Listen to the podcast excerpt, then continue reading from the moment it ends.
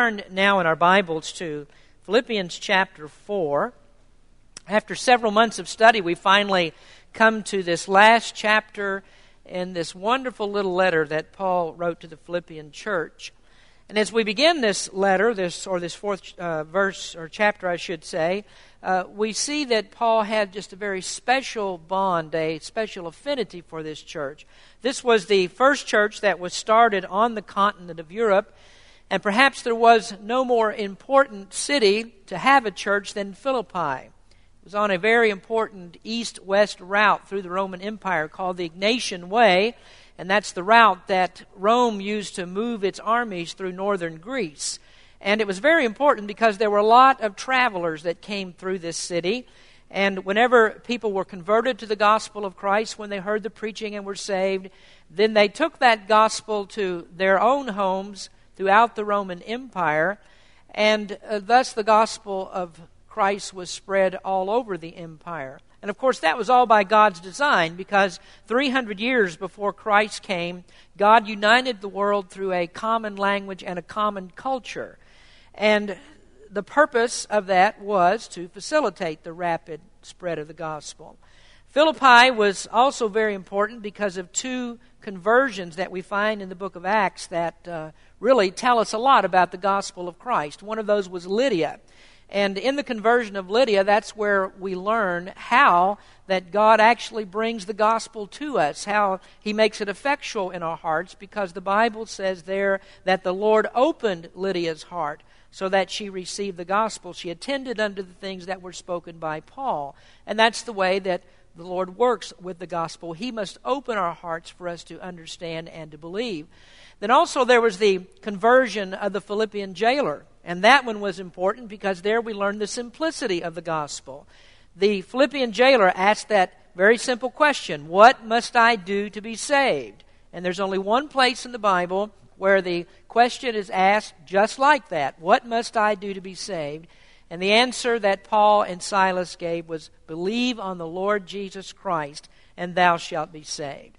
So, Philippi is a very important place in the New Testament, and by the time that Paul writes this letter, the few converts that started out there in the very beginning had grown into a vibrant, healthy church. It was a church that loved Paul, and he loved them. And again, we do find that in the opening verses of chapter 4, the love that he has for this church. And then we also learned in the very beginning of the letter that this was a church that really didn't need any strong rebuke.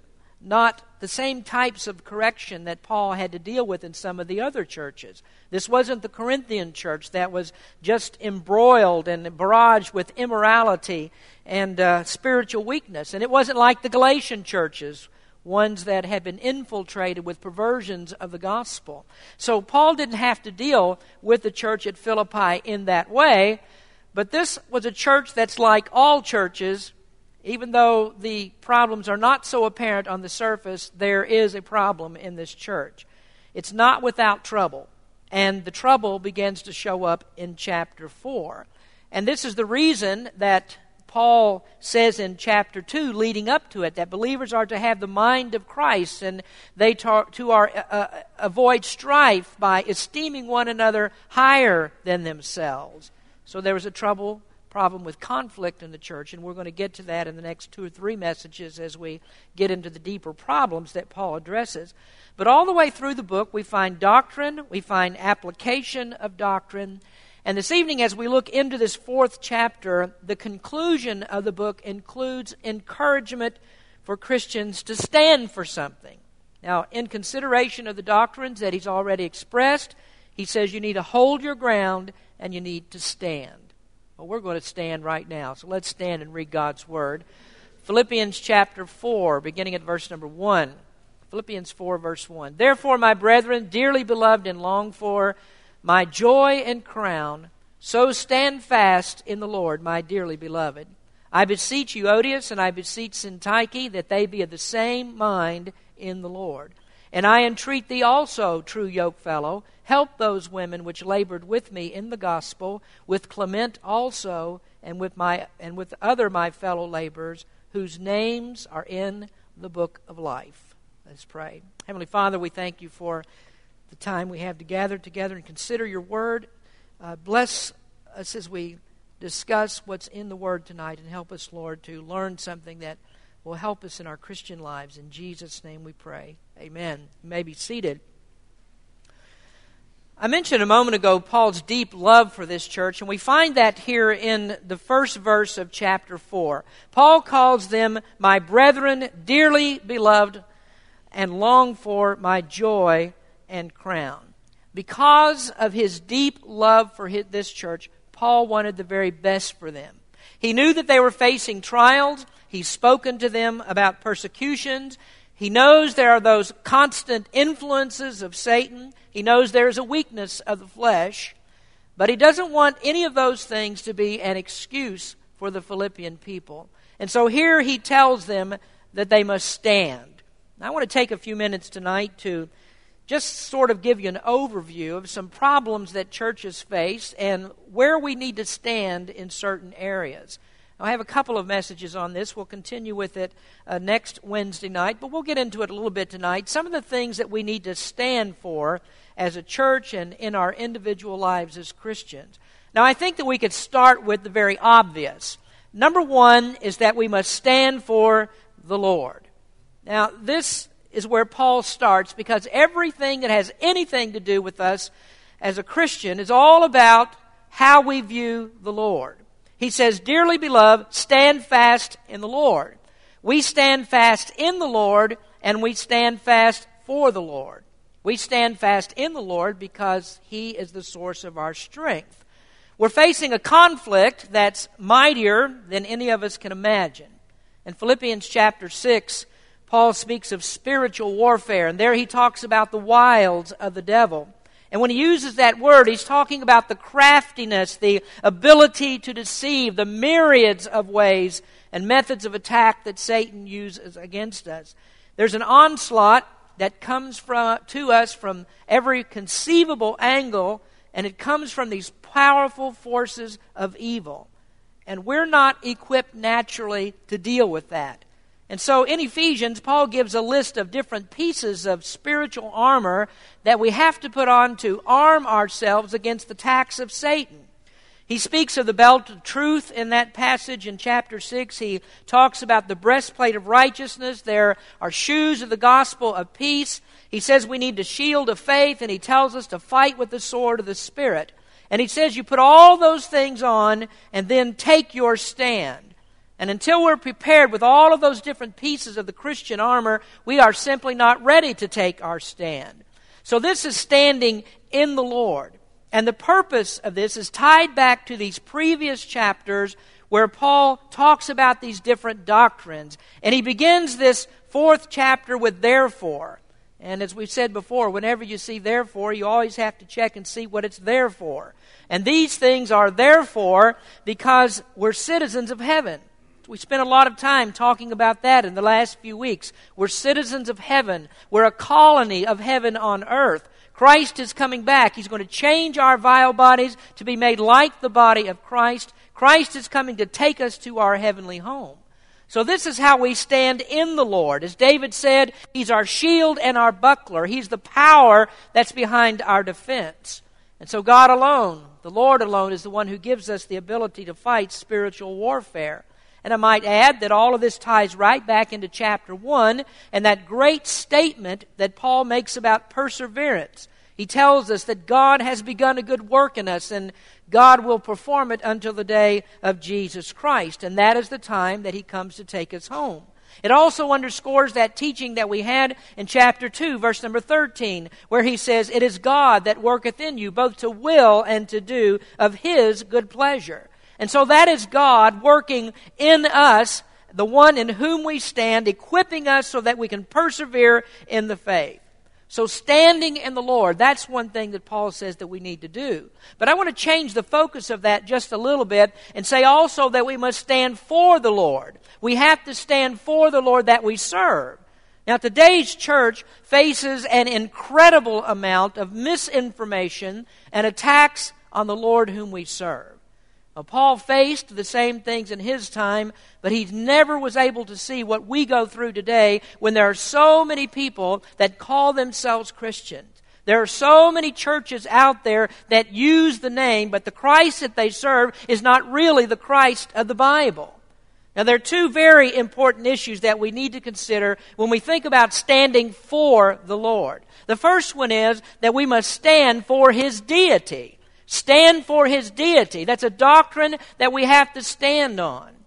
Two of the fastest growing cults in the world today are the Mormons and the Jehovah Witnesses. Now, the Mormons, especially, have succeeded in some degree in bringing themselves into the mainstream of Christianity. And most people today don't even realize that there's actually nothing Christian at all about the Mormons. They deny the deity of Christ. They devalue it so that really Christ is no more God than any good Mormon will one day become. They don't believe in the eternal Son of God. They don't believe that He's equal with God. They don't believe that He's one with the Father. They deny the doctrine of the Trinity. And the equality of the Godhead, the Trinity, that is absolutely essential to the Christian faith. And if you deny those, there is no sense in which you can be called a Christian. Now, the Mormons have succeeded in causing the world to think that they're pretty much orthodox, just like the apostles in the New Testament. But Mormons are not Christians. They deny the deity of Christ among many, many other doctrines. They're simply not Christians. Then you have the Jehovah Witnesses. Now, they have many, many converts. They haven't succeeded in pushing themselves in the mainstream as much as the Mormons have. But the Mormons and the Jehovah Witnesses both deny the deity of Christ, and you can't call that religion Christian. Now, there are many people who understand that. They understand that there's a problem with the Mormons, there's a problem with the cults. These cults have a different view of the deity of Christ, and so they're not Christian. But what most people have difficulty really understanding and know very much about is that the long standing, long standing Christian denominations who have claimed to be Orthodox also may be teaching another way of salvation which makes them not Christian. Now, what I have to say next probably won't shock you but there are people who will very strongly disagree with what I say. There are Trinitarians, people who believe in the Trinity, who believe in the deity of Christ, and yet they're not Christian because they actually worship a false Christ. If you have a doctrine of salvation that says that man's works play any part in salvation, that teaching is not Christian. Now, how do I know that? Well, we've covered it many times, but in Paul's letter to the Galatians, he states that if anyone preaches a different gospel than what he and the apostles preached, they are to be cursed. Now, what Paul preached was the grace of God alone. He, he preached faith in Christ alone as our salvation. And he taught that man's works play no part in it. And so, anyone who teaches differently than that, Paul says that person is to be cursed. Now, do you think Paul was in the habit of cursing Christians? When he used the word accursed, he means by that word consigned to hell. The word accursed actually means destined for destruction. Christians don't go to hell. Christians aren't destined for destruction. And so, therefore, according to the Apostle Paul, anyone who preaches a work salvation is not a Christian. When anybody adds sacraments to, uh, to the gospel or adds self help to the gospel, it says that you have to have this positive thinking that goes along with it, and that's part of the gospel. That person is not a Christian. You see, you can preach the deity of Christ all day long, but unless the deity of Christ is like it's taught in the Bible, unless the Christ that you believe in lines up with what Scripture says about him, then you haven't really believed in the true God. You believed in a different God. So you can't define God by your terms. The only way that God is defined is by the terms that He's given Himself, which is exactly what we find in the Word of God. And so if your view of Christ does not match the doctrines found in the Word of God, then your God is not the God of the Bible. Now, some people say, well, that's strong words, and maybe they are, but I ask, how could we preach anything less when the difference between that gospel and our gospel is the difference between heaven and hell? That's the difference. And that's why it's so important. Only Christ is the true God of the Bible. If your Christ falls short of the description in the, in the Word of God, then you've fallen short of the one only true living God. Now, that brings up another important issue about standing for the Lord, and that is to stand for his authority. The God of the Bible has absolute authority. And if he doesn't have absolute authority, then he's really not the Lord.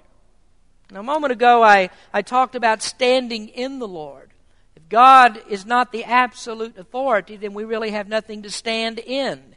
The word authority itself connotes power, and it connotes the ability to enforce the authority. And so, if authority is not respected for its authority, then there's nothing in which we can stand. I was reading a, a comment recently by A.W. Tozer. He said, I have been assessing the church for a long time. My conclusion is basically that the church is politely bored with God. You expect me to entertain you. You expect me to do something that will attract your attention and titillate your emotions because, frankly, if all I do is talk about God, you'll be bored. Isn't that a correct assessment? I mean, what have we seen all across America in our churches today? We see the fastest growing churches are those that have incorporated entertainment into their services. There's no preaching of doctrine because doctrine is simply too stuffy and too boring for people. And what we are, quite frankly, is a charged up society. And if something doesn't appeal to our flesh, then we simply don't want it. We have to have something that gets us moving. There has to be something right in front of us that excites the sensibilities. And if we can't get excited about what we see, then we just don't want it.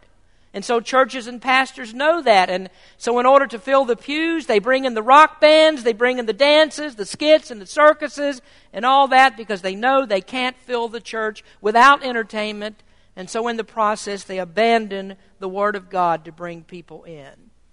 I also read this recently. There's one preacher who said, One thing I've learned is that when you get in the pulpit, you have to communicate without using the Bible because it turns people off.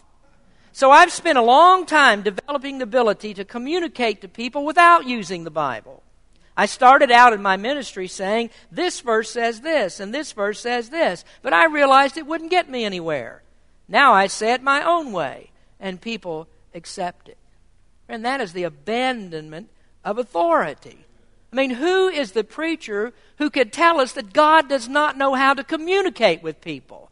I mean, who would dare say, I've got to close the Bible, I've got to begin saying what I want to say, I need to use my words instead of God's words? You know why that we incorporated a scripture reading during the morning service? The reason that I did that, we have a time that we read the Bible without any commentary because I believe that the scriptures can speak to us because they have God's authority. God knows how to communicate His Word to us, and we can uh, speak the Word of God, read the Word of God in its pure form, and we can understand it. Now, of course, you need explanation, and of course, we do the preaching, but I would never be one who says that there is no way that you can understand God's Word without me.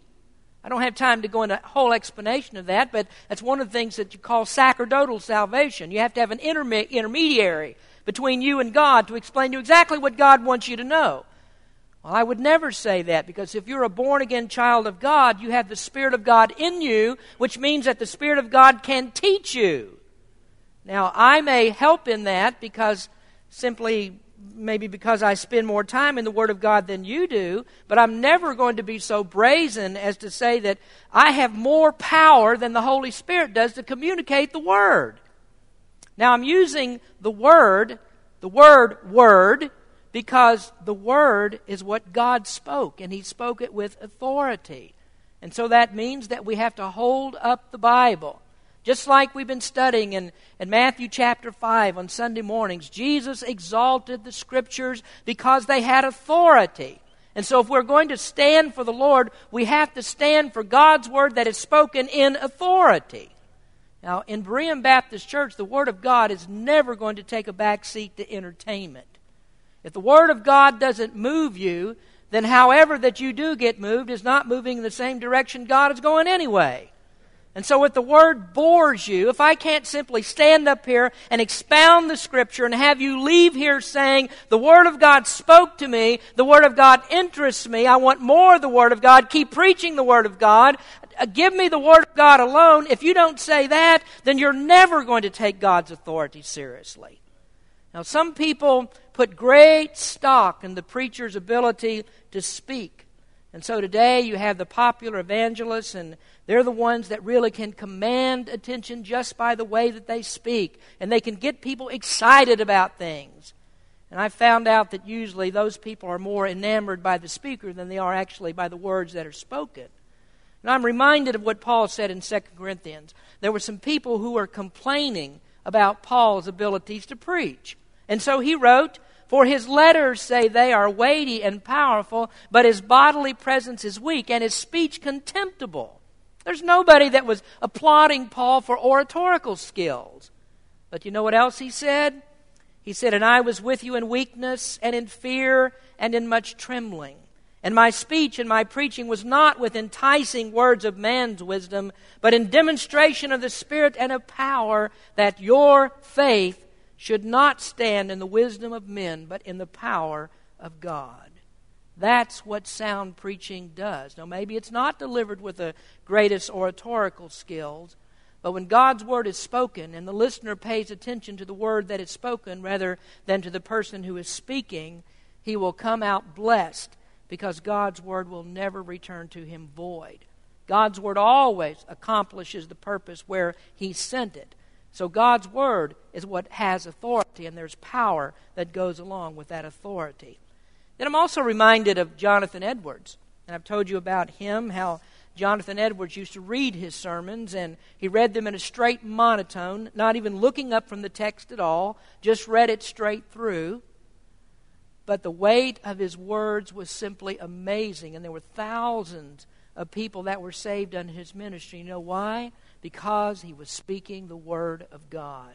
People were listening to the Word of God.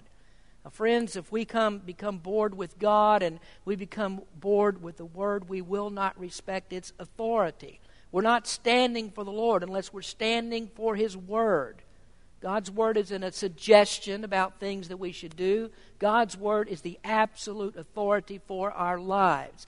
And if you're not standing for His Word, you're not standing for the Lord. Now, I want to move on to a second consideration about what we must stand for. I believe we can also see in Paul's words here that we are to stand with the leader. Now, you notice what it says in verse 3. Paul says, And I entreat thee also, true yokefellow, help those women that labored with me. Now, later on, we're going to get into the problems that are going along with this text. But here, Paul reminds them that there were people in the church that labored with him. When he began this church, there were some good, solid church members who stood right beside him. They worked with Paul and they helped him to build that church. These are the people that he speaks of here in verse number one when he says, They're my joy and my crown. You know, a lot of times to preachers, church members are not the joy and crown, they're the thorn in your side. And that's because many church members don't make the ministry a whole lot of fun. There are people that are always down on you, they're, they're complaining about things, they're gossipers, they're fault finders. And the whole time you're preaching, they're sitting back there muttering under their, under their breath uh, things that they disagree with you about. Well, if a church is going to be successful, there has to be a membership that stands with the leader. Just like Moses, when the children of Israel went up against the Amalekites, there was Aaron and there was Hur, and they held up the arms of Moses. And the Bible says that when they held Moses' arms up, that Israel prevailed. And when Moses' arms were let down, then Amalek prevailed. And it's the same thing in the church of God. When the leader has no support, then the devil prevails. But when you stand with the pastor and when you support him, when you lock arms with him, then there's nothing this church can't do. If I'm standing for the Lord and you're standing with me, then that means that you are standing with the Lord also. And if I'm standing for the Lord and you're not standing for me, then you're not standing for the Lord also. So, what do you do to help your leader? What can you do for the preacher? Let, let's talk about a few things. What can you do for me? Well, first of all, pray for the preacher. Every Wednesday night, we have the prayer page, and we read that together, and the top of every prayer page always says, Remember in prayer this week Pastor Smith, Pam, and their family. I hardly ever mention that, but I hope that you don't miss it. There's nothing that helps me more than to have people to pray for me. And nothing encourages me, more, encourages me more to have people say, I'm praying for you. Some of our older members don't hesitate to tell me that.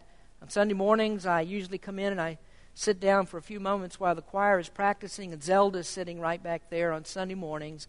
I sit down, and one of the first things, almost always, she says to me, I've been praying for you. I've been praying for you all week long.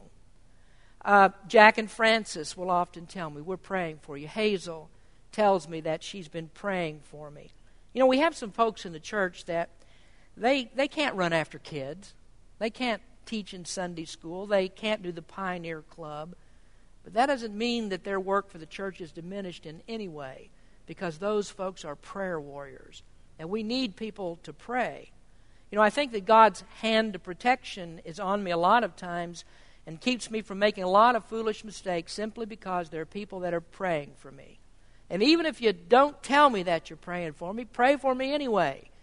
The job that I have is the most fearful, the most demanding, the I'd say sometimes I would say the scariest job that a person can have because when you propose that you're tre- teaching the truth of God's Word, uh, it's an awesome job. I mean, it's an awesome responsibility.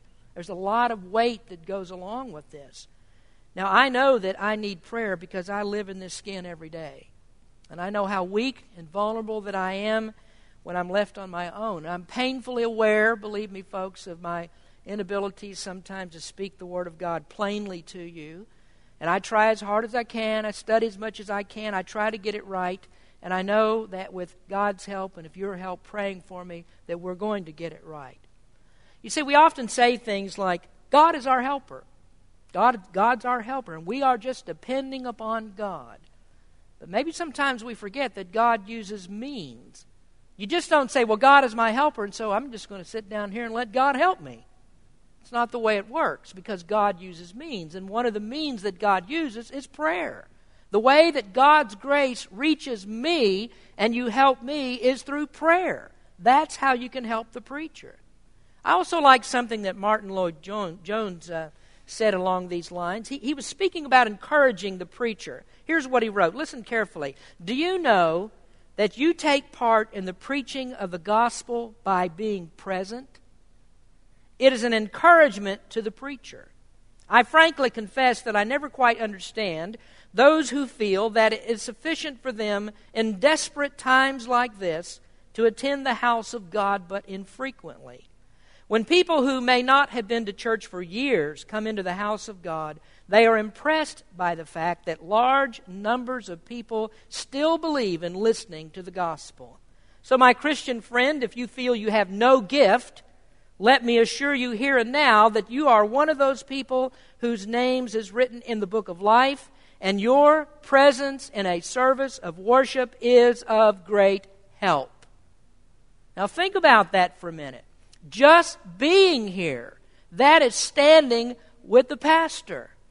You know what I like? I like people who are consistent in their church attendance. And when you're not here, what does that say? When you're not here, when the Word of God is being preached, when it comes Sunday morning or other times and you're not here, what you're saying is that what the pastor has to say is really not so important as what I have to do. There are other things that are more important than what the pastor has to say in preaching the Word of God, so I'm going to do other things. Folks, there is nothing more important for you, your family, or anyone else than the preaching of the Word of God. And if you think that there's something else that you can do, you can't square it with the Apostle Paul. You won't find it in God's Word. Now, what else can you do? Well, secondly, you can protect the pastor. This job that I have makes me the target of many slings and arrows. You know, the pastor is the most visible person in the church, and so he's the one that gets picked on. Now, I think about this in a physical way sometimes, and I, I appreciate physical protection. I was talking to uh, Tom DeWitt and Dave Sharon, I believe, some time ago, and we were talking about how that nowadays, you know, people will just walk into the church with a gun and walk up the aisle and aim it at the pulpit and just start firing away. And I suppose the preacher's the biggest target, so he's going to get it first. And, uh, you know, people will do that. Well, you know, in our church, we have a line of defense against that, and we're supposed to have. We, we have uh, some men that are out in the vestibule and they're thinking about things like that. If you're listening to me out there, think about things like that. And uh, hopefully, there's a few of those that would take a bullet for the pastor.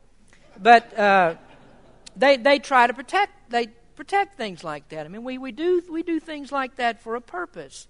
And I appreciate that kind of protection. I also appreciate this. I remember when uh, Brother Tom was the head deacon, that, or head usher, I should say, that uh, he watched me very closely.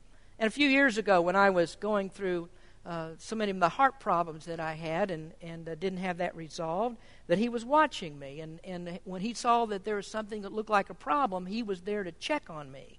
He came in my office on numerous occasions and say, Are you all right? Is everything okay? And kept his eye on me.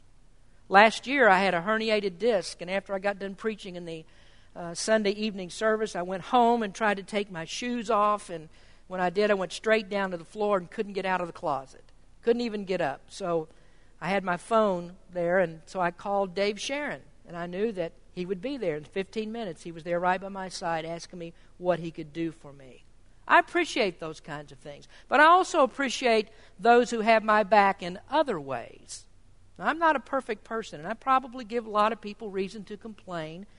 But I appreciate church members who will not stand for somebody to speak ill of me. They will not get into a conversation with somebody when they're talking badly about the pastor. And do you know that ought to hold true for any person who is in leadership in the church, really for anybody, but especially for those that are in leadership in the church? You ought not to stand for anybody to be in your presence and talk bad about the leadership of your church. Don't stand for it. And the best thing that you can do when somebody opens their mouth and they have something to say about me or some other uh, leader in this church, you say, I don't want to hear that. You shouldn't be talking like that. Don't speak that way in my presence. Now, what happens if you don't do that? When you lend the ear, when you listen to the complaint, when you let it go on and you don't say anything, all you do is you just validate what they've said. I mean, you just said, it's okay, let's talk about that. It, it, it's okay, that's fair game. It's not fair game. You can't stand with the pastor and allow people to talk badly about him. Now, goodness knows there are plenty of people out in the world that want to ruin a preacher's reputation. We don't need people in the church to help them out with it. Now, I'm reminded of what Paul says in 1 Timothy 5. He said, Against an elder, receive not an accusation, but before two or three witnesses. Now, what he means there is if there is an accusation, you don't just believe it because somebody said it. Not just because somebody said it, you don't believe it. If they're going to make an accusation against an elder, then they had better have the right proof. They better have abundant proof before they ever make an accusation. And when you hear something bad, when somebody complains about my character or says something about me, your first reaction ought to be, it can't be true. We know our pastor, it can't be true, rather than, well, look what that dirty dog's done now. And that's the way a lot of people react. Protect the pastor. Stand with him. Don't stand against him. And if your pastor preaches the truth, don't let harm come to him. The next guy that comes along may not be any spiritual benefit to you at all. So think about that. Now, thirdly, let me mention this, and then we'll, we'll go on to some other areas next week. But thirdly, minister to the minister. And I'll be brief as I talk about this because I mentioned it not long ago. But the pastor has those spiritual needs that you must pray for, but he also has material needs. I'm blessed that Berean Baptist Church takes good care of me financially. And I do believe that that is a correct biblical response towards a pastor. That's written in God's Word. Now, it's hard for me sometimes to talk about the subject because it's talking about me, but I'm given that responsibility to teach you what is in God's Word, what's best for you. Now, I grew up in a pastor's home, and I saw what happened when my dad felt bad about preaching on a subject like this. He hardly ever mentioned it. I would have to say that I don't recall one sermon. There probably were some, but I can't recall sermons where he preached about this issue. And so I think that for many years that he had to also work a secular job along with preaching because there were so many people who had the opinion that the way that you keep the preacher humble is to keep him poor. What they didn't realize with that is they were only hurting themselves. You're only hurting yourself. And then there are some who think, well, the pastor, you know, he's got a no work position anyway. I mean, all that he does, he sits all day and writes sermons. It's like sermons fall out of the sky or something. Just write sermons, that's all he does. Well, those of you, some of you men who've filled the pulpit and you want to do it right, you know it's time consuming. And do it three times a week and see how well you do and find out whether it's work or not. Now, I'm not complaining about that because it's my job, it's what I love to do, and I don't take it just as a job. It's what I want to do. But the minister needs consideration. You have to minister to him so he can minister to you. And if you have the attitude, well, it's not of very much value after all, then you'll pay the preacher what you think he's worth. Not very much value. And it goes along with every type of ministry that's done in the church. If you don't see any value in it, you won't support it. It's as simple as that. So, how you respect your pastor, what value you see him, is in the way that you take care of him. How do you minister to him? Well, I need to close this part of the message. Paul says we've got to stand for something. Uh, it seems reasonable to me that where you start, of course, is that you stand for the Lord. You must stand for the Lord. And next comes you must stand with the leader, the person who God has put here for you to lead you spiritually. Now, the Apostle Paul is the one who started the Philippian church, and he was the one that God put there to give them spiritual instruction.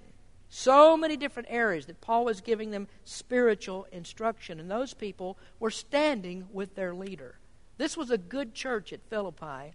They had some problems. We'll talk about how Paul dealt with them, but the way that Paul deals with them is and it's fascinating to me, and we'll get into it in a few weeks, but it's so a so unique approach that Paul has with the church at Philippi that he didn't use with some of the others to address the problem. And that comes out of the kind of character that that church was.